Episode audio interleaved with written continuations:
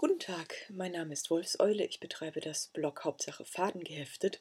Und weil ja Weihnachten ist und äh, die Zeit der großen rührseligen Jahresrückblicke, ähm, möchte ich heute über einen Schriftsteller ähm, reden, der mir dieses Jahr auch ein sehr emotionales Erlebnis beschert hat, was nicht unbedingt ein äh, freudvolles Erlebnis ist, aber was, glaube ich, auch nachweist, wie sehr man sich an äh, Künstlerinnen und Künstler binden kann, die Werke schaffen, die einem sehr viel bedeutet und die man toll findet.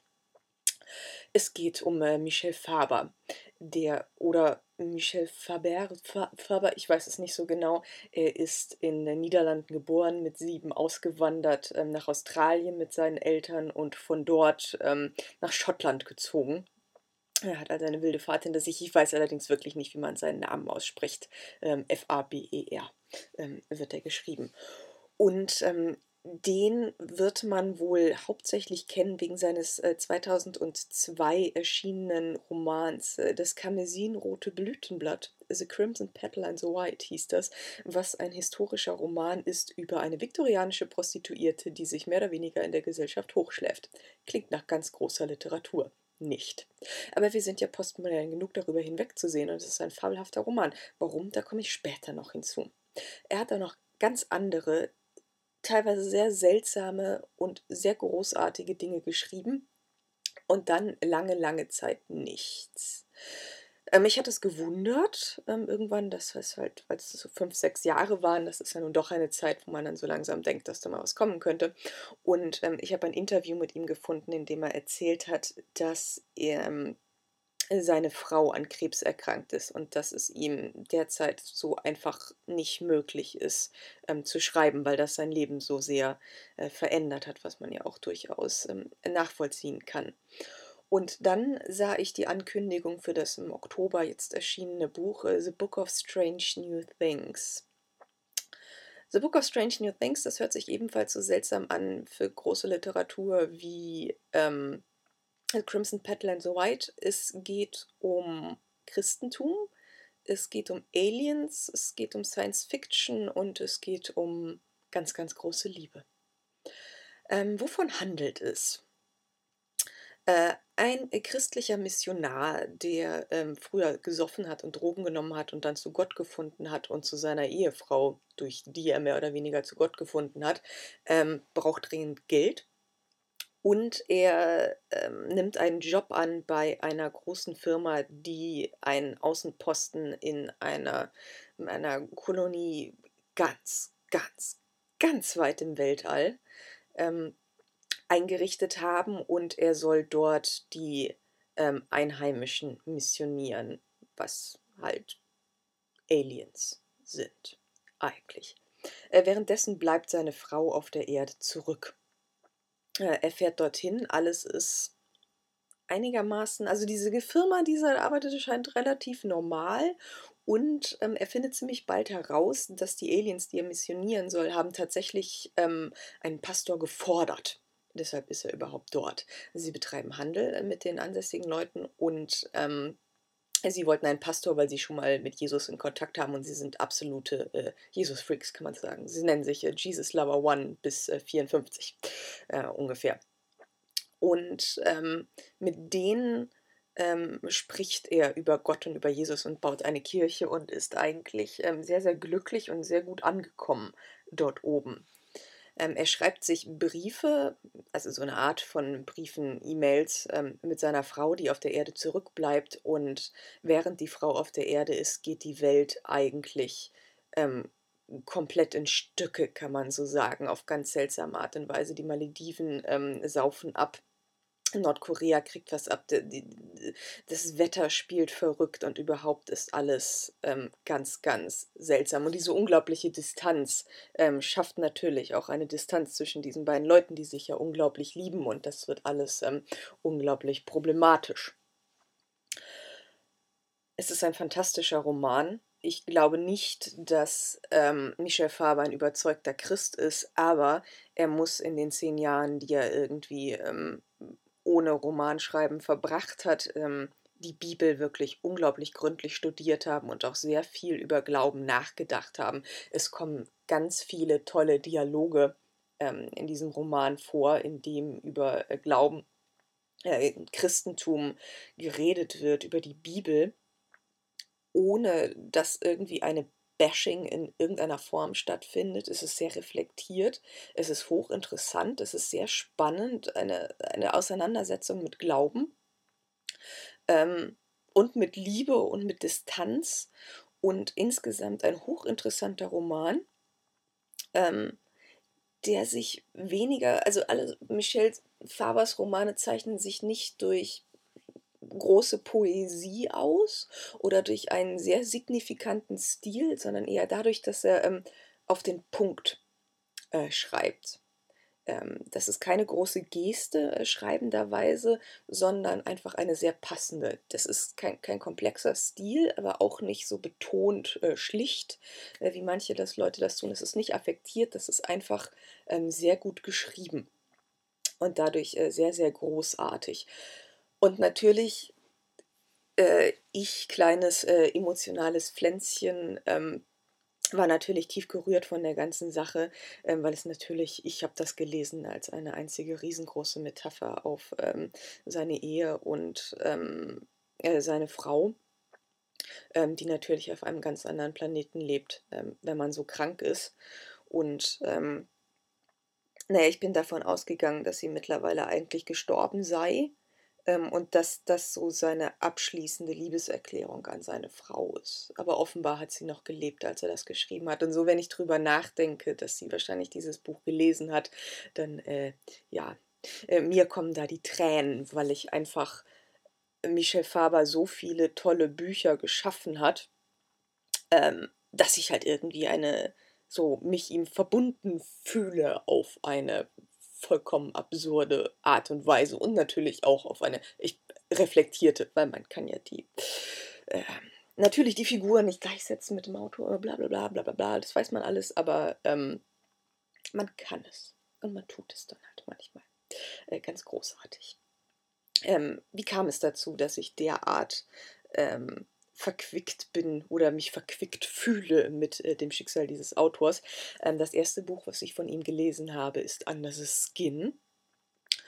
Und das ist so das erste Buch, mit dem er Aufmerksamkeit eigentlich erregt hat. Das ist unglaublich weird und ähm, ist jetzt noch ein bisschen an die Oberfläche gespült worden, weil es verfilmt wurde mit Scarlett Johansson. Und äh, so viel kann man über diesen Film sagen. Respekt. Äh, die haben einen Film gemacht, der ähm, so seltsam und fernab des Mainstreams ist, dass er, obwohl Scarlett Johansson wiederholt komplett nackt in diesem Film auftaucht, es nicht regulär in die deutschen Kinos geschafft hat. Ein paar Filmfreaks haben dann ähm, dafür gesorgt, dass er doch in die Kinos kam, aber halt so ein paar ausgewählte Kunstkinos und so. Äh, kennt man ja. Ein ziemlich großartiger, sehr eigenwilliger Film, der aber extrem wenig mit dem Buch zu tun hat. Worum geht es in dem Buch? Ähm, wieder einmal Aliens, äh, da geht er mit, mit äh, The Book of Strange New Things, ging er vielleicht auf seine Ursprünge zurück. Ähm, die sind in Schottland gelandet und ähm, züchten, also haben dort eine Art Fleischfarm aufgezogen. Äh, die Hauptfigur äh, ähm, ist umoperiert zum Menschen, zu einer Frau mit ziemlich großen Brüsten, deren Job es ist, durch die Highlands zu fahren und ähm, muskulöse Anhalter mitzunehmen. Sobald die bei ihrem Auto sitzen, kriegen die eine Spritze und werden zu äh, Schlachtvieh verarbeitet, eigentlich. Und ähm, das allein ist ja schon seltsam genug. Ähm, dann kommt allerdings äh, der Sohn des Besitzers dieses Unternehmens, das ist ein kommerzielles Unternehmen, und äh, der ähm, isst keine Menschen aus Überzeugung. Und dann fängt die Diskussion an. Weil ähm, er nämlich dann versucht zu argumentieren, dass äh, man sieht ja, also man sieht ja, dass sie nicht so sonderlich intelligent sind, nicht so wie wir, aber sie haben doch rudimentäre Formen der Kommunikation und äh, der Intelligenz. Also man kann ja das da äh, sehen und man sieht ja, dass sie leiden. Ähm, naja, und diese Diskussion äh, geht dann um einiges weiter und es endet auch irgendwie. Ähm, ja, sehr eigenwillig. Auf jeden Fall ein großartiger Roman. Äh, nichts für zart beseitete, wie man sich denken kann. Ähm, aber ebenfalls, er nimmt da also dieses Genre, ähm, des Science Fiction nimmt er und stellt es halt einmal auf den Kopf. Und das als wirklich fantastischer Schriftsteller, dass er sich in diese äh, Genre ähm, reinbegibt, wie er das auch bei äh, The Crimson Petal and the White gemacht hat. Ähm, also bei diesem äh, Roman über die viktorianische Prostituierte hat er auch wohl äh, zehn Jahre lang recherchiert äh, und das merkt man auch. Es ist natürlich ein, ein, ein Thema, das extrem cheesy äh, wirkt, so könnte man das ähm, äh, nennen aber es ist grandios geschrieben. Die Figur von äh, Sugar, ähm, dieser 19-jährigen Prostituierten, ist äh, fantastisch. Die eine, äh, eigentlich ist sie eine, ähm, also sie hasst alle ihre Kunden, logischerweise. Und sie schreibt dann einem Roman, ähm, in dem sie ihre ganzen Gewaltfantasien ähm, auslebt. Ist sich aber bewusst, dass das, was sie da macht, eigentlich ziemlich schlecht ist. Und es, dieser Roman hat auch nicht den üblichen Verlauf ähm, dieser äh, kitschigen historischen Romane, wie die Struktur eigentlich vorgeben würde. Und mehr kann ich dann jetzt eigentlich nicht verraten, außer dass man sich halt nicht, man sollte sich nicht davon schrecken lassen, ähm, von Inhalt oder ähm, dem Titel gar der ja dann auch doch ähm, von großer Geste spricht. Äh, Michel Faber ist auch in der Lage, ganz großartige Kurzgeschichten zu schreiben. Und ähm, er hat einen fabelhaften Kurzroman geschrieben, der wieder in eine ganz, ganz andere Ecke geht. Ähm, in eine Art Psychogramm könnte man sagen. Es handelt von einem äh, Vokalensemble, einem so modernen, äh, aus vier Leuten, die in äh, Belgien sich äh, da so in ein äh, Haus im Wald begeben, um dort eine intensive ähm, Probenzeit äh, für die neue ähm, Saison zu verbringen und sich vorzubereiten. Das sind auch alles ganz unterschiedliche Charaktere mit unterschiedlichen Geschichten und da wiederum ist es komplett, es ist ein, eine sehr subtile Geschichte, in der an sich nicht so wahnsinnig viel passiert. Es spielt ein bisschen mit, mit ähm, ähm, den psychologischen und auch so ein bisschen also dem Übersinnlichen, nicht so wirklich, aber so unserem Verhältnis zum Übersinnlichen ohne auch nur ins Geringste irgendwie abzugleiten in ähm, eine Form von, von Fantasy oder sowas, sondern auch da ähm, bleibt er exakt auf Linie. Also er schreibt so unglaublich sorgfältig und genau, ohne dass es irgendwie äh, kalt oder strukturiert wirkt. Sondern es ist so auf den Punkt, dass es dann, ihr wisst, was ich meine. Man könnte es so formulieren, dass ähm, die Form zurücktritt hinter dem Inhalt in äh, Michel Fabers Roman, obwohl in ähm, The Book of Strange New Things auch ähm, viel gespielt wird mit der Sprache ähm, der Aliens und da ähm, mit Sonderzeichen so, um auszudrücken, wie seltsam die reden und so weiter und so fort. Aber ähm, egal, es sind keine, es sind keine experimentellen Romane formal, da wird nichts ähm, ausgelotet in Form, da wird nichts ähm, auf Biegen und Brechen irgendwie modernisiert, sondern da wird ähm, eine Geschichte erzählt in Perfektion bei Michel Faber. Und in dieser Hinsicht halte ich ihn für einen ähm, der großartigsten Schriftsteller, die ähm, wir im Moment haben. Und ich finde es eine ziemliche Schande, dass ähm, Skin, der hieß auf Deutsch ähm, Die Weltenwandlerin, nicht lieferbar ist. Ich hatte so ein bisschen die Hoffnung, dass wenn der Verfilmung irgendwie ein großer Erfolg wird, dass es eine Neuauflage gibt. Aber nein, nein, gibt es nicht. Ähm, aber auf Englisch ähm, gibt es sie und ähm, sehr, sehr lohnenswert äh, zu lesen. Und ich hoffe ja, dass dann The Book of Strange New Things bald ähm, herauskommt. Kiwi war immer äh, der Verlag äh, für Michelle Faber. Michelle Faber sagte in einem Interview, dass äh, The Book of Strange New Things sein letzter Roman sei, weil er irgendwie wollte, dass alle unterschiedlich sind ähm, und dass er glaubt, dass er damit jetzt alles gegeben hat, was er könnte.